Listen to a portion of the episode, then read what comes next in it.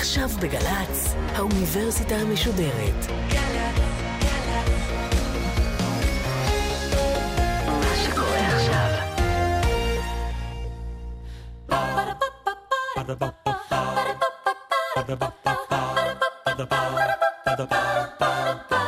האוניברסיטה המשודרת מציגה מהים התיכון למזרח התיכון. ליעד מודריק ממפה את הבריתות במרחב, והפעם שיחה עם הדוקטור דן תמיר ממכון הערבה ללימודי סביבה ומכון קובנר להיסטוריה גרמנית באוניברסיטה העברית על מזון ואינטרסים במזרח התיכון. דוקטור דן תמיר, שלום. שלום ליעד. היום אנחנו מחפשים את הבריתות שלנו במרחב בהיסטוריה הסביבתית. מה זה בכלל היסטוריה סביבתית?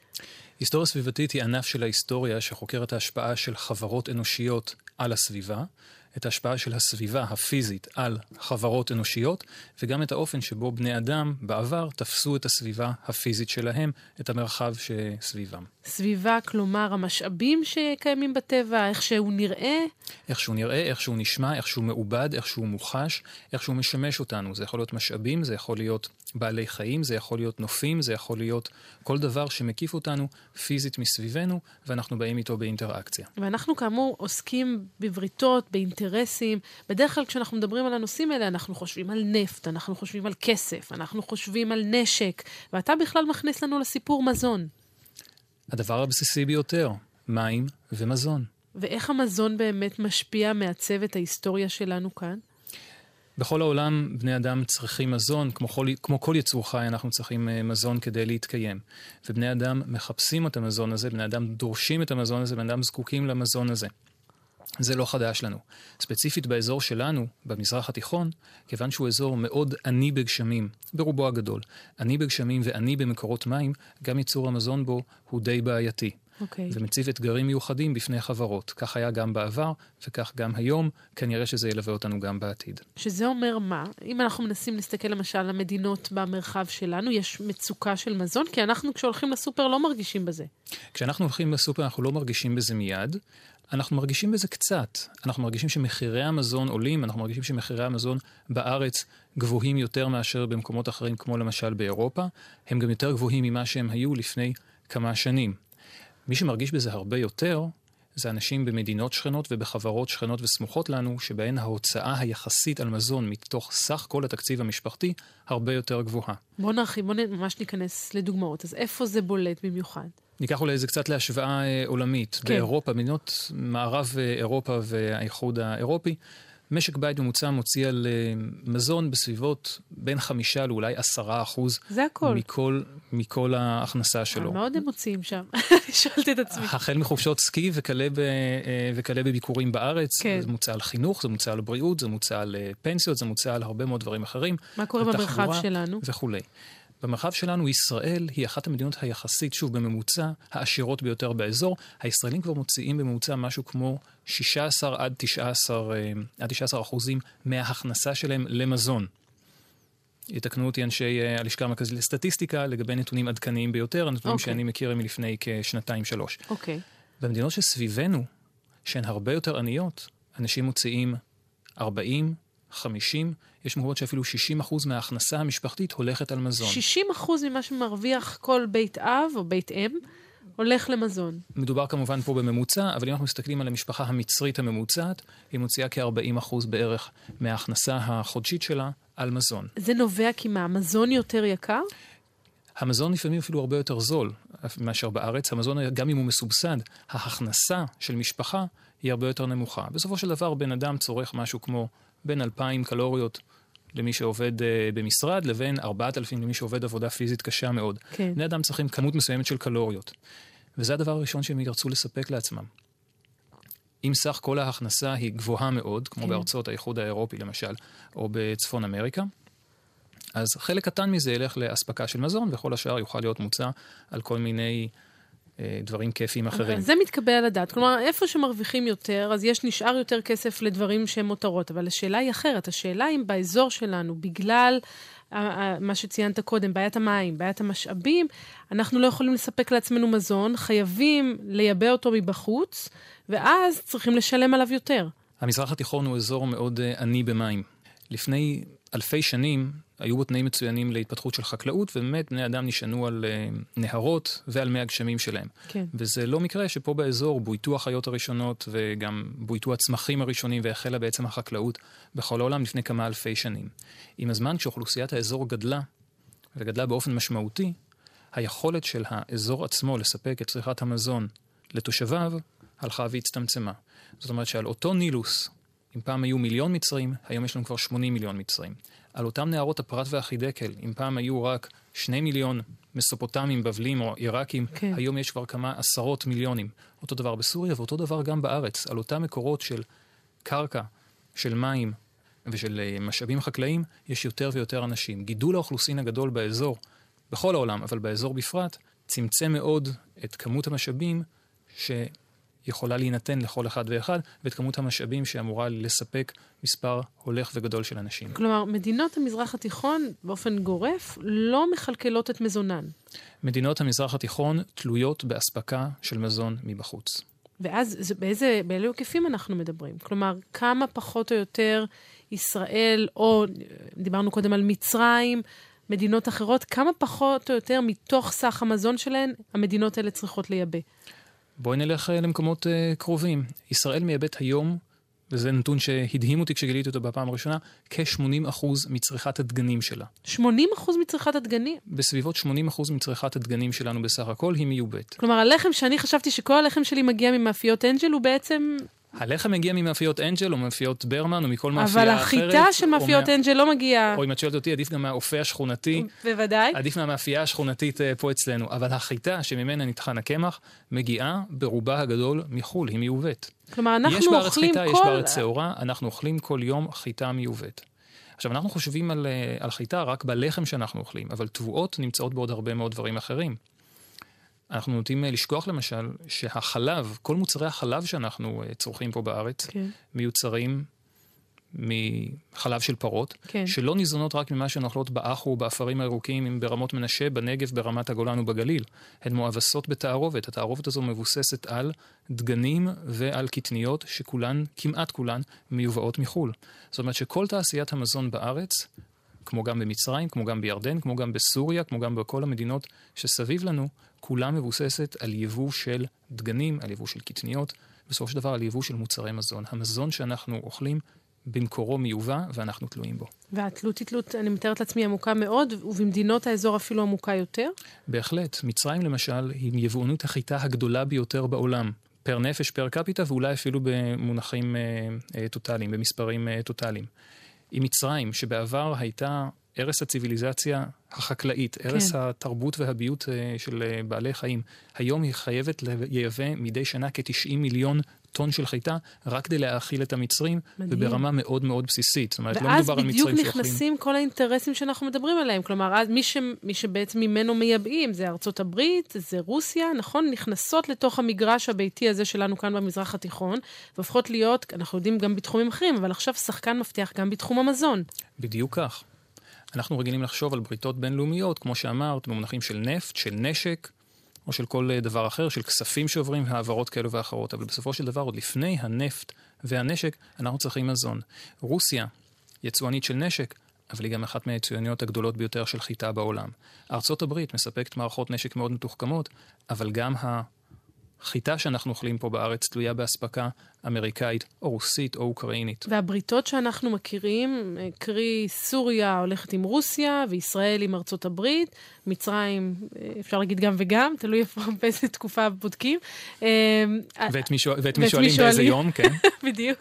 אה, הבריתות האלה תופסות גם בתחום הזה, כלומר, אנחנו מייבאים מארצות הברית, הסורים מייבאים מהרוסים וכך הלאה. להבדיל מנשק שבדרך כלל נמכר, שוב, גם נשק נמכר לפעמים דרך מתווכים בשוק העולמי, אבל מערכות נשק מתוחכמות נמכרות ממדינה למדינה. החיטה, השעורה או כל מוצרי המזון הבסיסיים נמכרים בשוק הגלובלי. כן. כמובן שמדינה יכולה להחליט שהיא מוכרת למדינה אחרת במחיר מסובסד, או שהיא מספקת לה אפילו אה, כמעט בח, אה, בחינם. כן. גם זה יכול להיות. השוק הוא שוק עולמי, אבל למדינות שהן יצרניות גדולות ויצואניות, כמו בנפט דרך אגב, ככה גם במזון, יש כוח להשפיע על השוק ולהשפיע על מדינות אחרות שתלויות בהן. אנחנו... בין אם בישירות ובין אם בעקיפין. ואם אנחנו מנסים אז לפרש את ההיסטוריה, אפילו האחרונה שלנו כאן באזור, דרך הפריזמה הזו של המזון, אז אפשר עכשיו לחבר נגיד את האביב הערבי עם הסוגיה הזאת? בהחלט.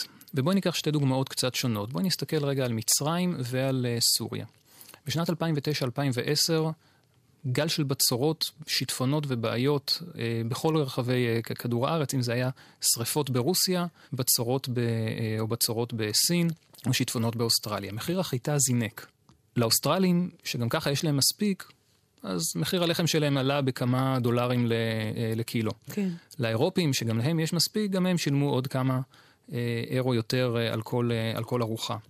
למצרים, שחיים ממש על סף הקיום שלהם, כל זינוק במחיר העולמי של החיטה גרר מיד עלייה גדולה של מחיר הלחם במאפיות במצרים. כלומר, השלכה דרמטית על חיי היום-יום של כל אחד ואחת. אולי בוא נשמע דיווח איך זה נשמע אז באל-ג'זירה. It's a daily routine for Egypt's bakeries. With a population of more than 80 million, the demand for daily bread is high. It has made Egypt the world's largest importer of wheat. Each year, Egypt imports nearly 8 to 9 million tons of wheat. Nearly 60% of that comes from Russia alone.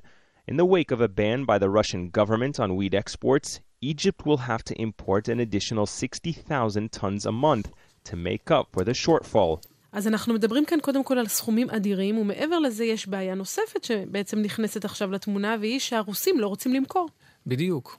לרוסים יש אה, אסמי תבואה גדולים מאוד, יש להם שדות אה, תבואה אה, נרחבים, אבל ברגע שמגיעה בצורת, ברגע שהתחילו גם שריפות בגלל קיץ יבש במיוחד, הדבר הראשון שהם עשו זה לעצור את כל הייצוא, כדי לספק קודם כל את הכמות שדרושה להם בשוק המקומי. זה הגיוני. הרוסים רצו קודם כל לדאוג שלהם יהיה מספיק להאכיל את המשפחות שלהם, ורק כן. אז לייצא. אבל אז זה מכניס את מצרים לבעיה אדירה. כמובן, כי תוך יום או יומיים מחיר החיטה זינק בבערך 15%, וטלטל את כל השוק העולמי, שגם ככה הוא מאוד מאוד עדין במוצר הבסיסי הזה. ואז אתה אומר מה, שהסמיכות בין האירוע הזה לבין האביב הערבי היא לא מקרית? לחלוטין לא.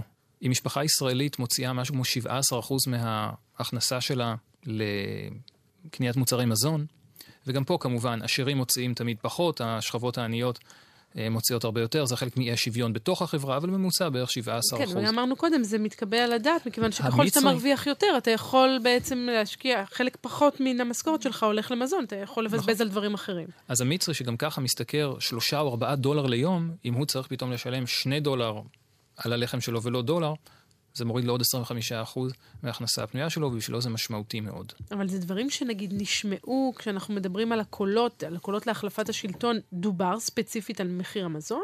כמובן, בין השאר. חשוב לציין, מחיר המזון לבד לא מפיל משטרים. כן. המזון עצמו לבד לא מפיל משטרים. אבל כשאנחנו לוקחים חברה שגם ככה נמצאת במצב כלכלי קשה, כן. עם אחוז גבוה מאוד של אבטלה, עם בעיות בתחום הבריאות, עם בעיות בתחום התעסוקה, עם בעיות בתחום החינוך, עם בעיות בתחום הכלכלי, עם אי שוויון גדול מאוד. לפעמים מספיק עוד קש נוסף, או במקרה הזה עוד פיתה אחת שחסרה, כן. והיא זאת ששוברת את הגב של הגמל, שגם ככה עייף, רעב ועצבני. בוא נעבור לסוריה, מה קורה שם? בסוריה הסיפור הוא קצת אחר. סוריה במשך שנים הייתה גם יצרנית וגם יצואנית של אה, מזון. אנחנו מתייחסים לסוריה בגדול כאל יחידה אחת, אבל מבחינה גיאוגרפית יש בה שני חלקים. החלק המערבי, הים התיכון והחוף הטורקי עד החרמון ורמת הגולן שלנו, אזור יחסית עשיר במשקעים כן. ובגשמים, ויש שם חקלאות אה, מאוד אה, מפותחת. החלק המזרחי שלה, ברובו צחיח, אפילו מדברי. החקלאות שם נשענת על מי תהום ועל אה, הנהר, נהר הפרת. כן. במשך שנים סוריה ייצאה הרבה מאוד חיטה, עד שלפני כ-30 שנה המשטר שם החל בניסיונות למודרניזציה של החקלאות והסבה שלה לגידול כותנה לייצוא. כותנה ועוד כמה מוצרים לייצוא, במטרה לייצא ולקבל מחיר טוב על הכותנה או על כל מוצר אחר. אוקיי. Okay. העניין שעם הזמן, מי התהום הידלדלו, שורה של בצורות וניהול כושל של משק המים בצפון מזרח המדינה הביא למצב של עוני קשה ואבטלה. ומה שעשו חקלאים אז, דומה למה שעשו חקלאים לכל אורך ההיסטוריה, כשמקורות המחיה שלהם הידלדלו. הם פשוט עזבו את המקום ועברו דרומה, לערים אחרות. כמו למשל לעיר דרעה. אוקיי. Okay. כשהגיעו אלפים ואפילו מאות אלפי פליטים לדרעה ולדמשק, והתקבצו בתוך שיכוני עוני, מאהלים ומחנות פליטים, החלה תסיסה חברתית קשה מאוד, ושם באמת התחילו המהומות שהיום, עד היום מטלטלות את סוריה. בדיוק באזורים האלה, של דרעה, של דמשק, שאליהם הגיעו הפליטים, שם התחילו המהומות. בינתיים באזורים שנעשו צחיחים ובעצם התרוקנו מיושביהם בצפון מזרח המדינה. האזורים שבהם גידלו את הכותנה. האזורים שבהם גידלו את הכותנה, שפעם היו ממש אסם התבואה של כל סוריה, שבגלל ניהול כושל של משק המים וניהול כושל של הכלכלה החקלאית שם, נעשו צחיחים לחלוטין, ממש התרוקנו מיושביהם. נוצר פה ואקום במובן הכי בסיסי שלו. ומי נכנס לתוך ואקום כזה? אני מניחה שדאעש? בדיוק. זה לא סתם שדאעש התבסס בצפון מזרח סוריה, באזורים האלה, שפעם היו אסם, אסם הכותנה, לפני מנפתת הכותנה ועוד לפני זה אסם התבואה של סוריה, לאט לאט, או אפילו מהר מהר, עקב ניהול כושל של משק המים, התרוקנו מיושביהם, והפכו בעצם לארץ, או לחבל ארץ, כמעט ריק מיושביו, ואלה שנשארו שם לא יכלו להתנגד לארגון הזה. זה, זה מאוד מעניין להסתכל על כל העניין דרך הפרספקטיבה הזו של, ה, של המזון. איך בכלל מגיעים להסתכלות כזו? כי זו לא הסתכלות רווחת בהיסטוריה, או שאני טועה. כמובן, המזון הוא לא הגורם היחידי להתבססות uh, של גורם פוליטי כזה או אחר, הוא גם לא הגורם היחידי אף פעם לתהליכים פוליטיים. אבל הוא בהחלט אחד הגורמים שהביאו לשינויים הפוליטיים בסוריה ולשינויים פוליטיים בעוד הרבה מקומות אה, אה, באזור שלנו וגם בארץ. מזון לבדו לא יכול להסביר הכל, אבל הוא בהחלט גורם שנוח לנו מאוד להתעלם ממנו, אולי בין השאר בגלל שזה דבר כל כך יומיומי שאנחנו לוקחים כמובן מאליו, הוא כל כך שקוף מסביבנו, שאנחנו לא חושבים עליו. אבל בחברות פחות עשירות, בארצות עם פחות משאבים, שיותר קרובות לסף הקיום, מזון הוא לא דבר שעוברים אה, על פניו אגב אורח, אלא מזון הוא דבר שהוא מאוד מאוד משמעותי כל יום. אם אנחנו מנסים להסתכל 10-20 שנה קדימה, התלות הזו רק הולכת וגדלה? אומרים שמאז שחרב בית המקדש נבואה ניתנה לשוטים, ובטח לא להיסטוריונים. אבל אנחנו בהחלט יכולים לראות uh, מגמות, ואם המגמות הנוכחיות של מדבור, של ירידה במשקעים, של גידול אוכלוסין, וכמובן שאוכלוסין דורשים uh, מזון ודורשים כלכלה. כן. אם המגמות הנוכחיות של התמעטות משאבים מצד אחד וריבוי אוכלוסין מצד שני יימשכו, כמות המזון שתהיה זמינה לכל אחד ואחד מאיתנו תהיה קטנה יותר ויותר. אז איך פותרים את זה, או שאי אפשר בכלל לדבר על פתרון? אנחנו צועדים לעבר לא רוצה להשתמש במילים קשות, אבל אובדן משאבים, פיצוץ אוכלוסין, חורבן. המילים האלה שהשתמשת בהן, אובדן משאבים, פיצוץ אוכלוסין וחורבן, הן באמת מילים קשות. כן, אני מחכה שתעצור אותי, כי אני יכולה להמשיך. אז הנה עצרתי אותך. אוקיי, מצוין. בואי לא, בואי לא נהיה דטרמיניסטים. זאת אומרת, בואי לא נחשוב שהכל מוכתב וידוע מראש באיזשהו מסלול שאנחנו לא יכולים לשנות. כן, לא, כי אני פשוט מסתכלת על משוואה. המשאבים לא גדלים, אנחנו מצד שני דווקא כן מתרבים, וההיסטוריה מראה שרק בקצב הולך ועולה כנראה. אז מכאן עולה שאנחנו לא צועדים בכיוון חיובי מאוד. יש כמה סיבות לגידול האוכלוסין לאורך ההיסטוריה, ובטח במאה ה-50 השנים האחרונות, הן קשורות לעוד הרבה משאבים, חוץ מהמים וחוץ מאדמה, הם קשורים כמובן גם לנפט ולפחם ולכל okay. המהפכה התעשית שחווינו, וזה סיפור קצת אחר. מה שאנחנו כן יכולים לעשות, הוא לחלק מחדש. כי בסופו של דבר יש בעולם מספיק מזון להרבה מיליארדים של אנשים, אולי אפילו ליותר מאותם שבעה מיליארד שחיים היום על אה, כדור הארץ שלנו. יש מספיק מזון לכולם, השאלה היא שאלה של חלוקה והקצאה של המשאבים האלה. אז איך עושים את זה נכון? יש כמה דברים שאנחנו יכולים uh, לעשות. הדבר הראשון הוא חיסכון. וזה אומר שכל אחד מאיתנו יחשוב איך הוא חוסך בכמויות uh, שהוא uh, צורך. חלק גדול זה הקצאה של, uh, הקצאה של המזון ברמה הבינלאומית. אנחנו יודעים היום שיש מדינות שבהן עודף של מזון מביא למחלות של uh, השמנת יתר ברמה חולנית, ובמדינות כן. אחרות אנשים מתים מרעב. ואחד הדברים העיקריים הוא גם שימוש נכון ומושכל במשאבים. אבל רגע, אני רוצה עוד לעצור אותך ולהתייחס אה. רגע לנקודה הקודמת. Uh, אתה מדבר על הקצאה בינלאומית, אבל כאן יש בסופו של דבר עניין של אינטרסים. הרי ארצות הברית, ואתה הזכרת אותה בלי לנקוב בשמה, שם בין השאר יש את בעיית השומן המשמעותית. ארצות הברית יש לה אינטרס uh, לצרוך הרבה, לייצא הרבה. אנחנו כבר יודעים שמבחינתם צריכה שווה פריחה בכלכלה, אפשר להתווכח עם זה, אבל ככה הם חושבים. אה, אז מבחינתם, והם אלה שמחזיקים את, נגיד, רוב השומן, אין סיבה להקצאה מחדש. שיתייבשו עממי המזרח התיכון, יקנו מאיתנו עוד גנים, וננציח את המצב כפי שהוא. אז זה שכלכלת הצמיחה היא דבר שפשט את הרגל, זה אנחנו כבר uh, יודעים. כלכלת הצמיחה שייכת לעבר. יש כאלה שיתווכחו איתך. כן, אבל... כן, יש אנשים שיש להם אינטרסים מאוד ברורים, ויש כן. כלכלנים שיש להם אינטרסים לחשוב שהצמיחה הזאת היא אינסופית. כן. אין לי פתרונות אה, מיידיים. דבר אחד שאני כן יכול לחשוב עליו, הוא שכשם שהרבה מאוד מדינות תלויות באספקת המזון של ארצות הברית, באותה מידה ארצות הברית תלויה לא פחות באספקה של מוצר לא פחות חשוב מכל מיני מקומות אחרים בעולם שנסחר ברמה הגלובלית, וזה כמובן הנפט. כן. אז אנחנו שומעים בחודשים האחרונים הרבה סיפורים על כך שארצות הברית נהייתה עצמאית מבחינה אנרגטית, מספקת את כל צורכי האנרגיה של עצמה. הרשי לי לפקפק בהצהרות האלו ולקחת אותן עם כף גדולה מאוד של מלח, כמו שאומרים. אז אתה אומר, כשאנחנו יוצאים, מסתכלים על התמונה יותר רחבה, לא רק על האינטרסים בתחום המזון, אלא גם באמת בתחום הנפט ואינטרסים אחרים, אז אולי אפשר למצוא הצדקה גם פרקטית להקצאה מחודשת של המשאבים. ואם אנחנו ממש לסיום עוברים עכשיו לכל אחד ואחת מאיתנו, אז אמרת לחסוך, יש משהו שאנחנו יכולים לצרוך החיסכון, פחות? החיסכון, וזה בדיוק החיסכון שלנו, זה לא עוד פרוסת לחם יותר או עוד אה, או קוביית שוקולד אלא? פחות. החיסכון הגדול שלנו... קוביית שוקולד פחות זה לא... לא בא בחשבון. לא בא לא בחשבון, כן. מאה אחוז. אז אנחנו נמשיך לאכול שוקולד. את יודעת מה? בואי נאמר את זה אחרת. עוד שוקולד ועוד לחם, אבל פחות מוצרים מן החי. כי בזבוז המזון הגדול ביותר שלנו כיום הוא בתעשיית המזון מן החי. בשביל כל קלוריה או בשביל כל יחידת חלבון שאנחנו צורכים, בין אם זה מחלב או בין אם זה מביצים או מבשר, אנחנו צריכים להשקיע הרבה יותר קלוריות והרבה יותר חלבונים כדי אה, לייצר אותה. על כל קילו של בשר, של חלבון מבשר שאני מקבל כשאני אוכל איזשהו סטייק, אני צריך להשקיע משהו כמו בין 10 ל-20 קילו של חלבון מן הצומח. יש היום מספיק מזון בעולם בשביל להאכיל את כולנו, אם נוריד את צריכת הבשר שלנו, אם נוריד את צריכת הביצים שלנו, אם נוריד את צריכת החלב שלנו, אני אסתכן ואומר שאפילו מדינת ישראל יכולה לעשות צעד גדול בעניין הזה. כל אחד מאיתנו, אם יאכל פחות מוצרים מן החי והרבה יותר מוצרים מן הצומח, וזה כולל כמובן גם שוקולד, אני חושב שבכך נוכל ממש לתרום לשיפור מצב התזונה העולמי. מעניין, דוקטור דן תמיר, אני הולכת לנקות את המקרר, תודה רבה לך. תודה רבה לך על ההזמנה. ותודה גם לאלמה רותם ואביגיל קוש על העריכה וההפקה, ולמאי דוידוביץ' של הביצוע הטכני. אנחנו מסיימים. להתראות. Ba-da-ba-ba-ba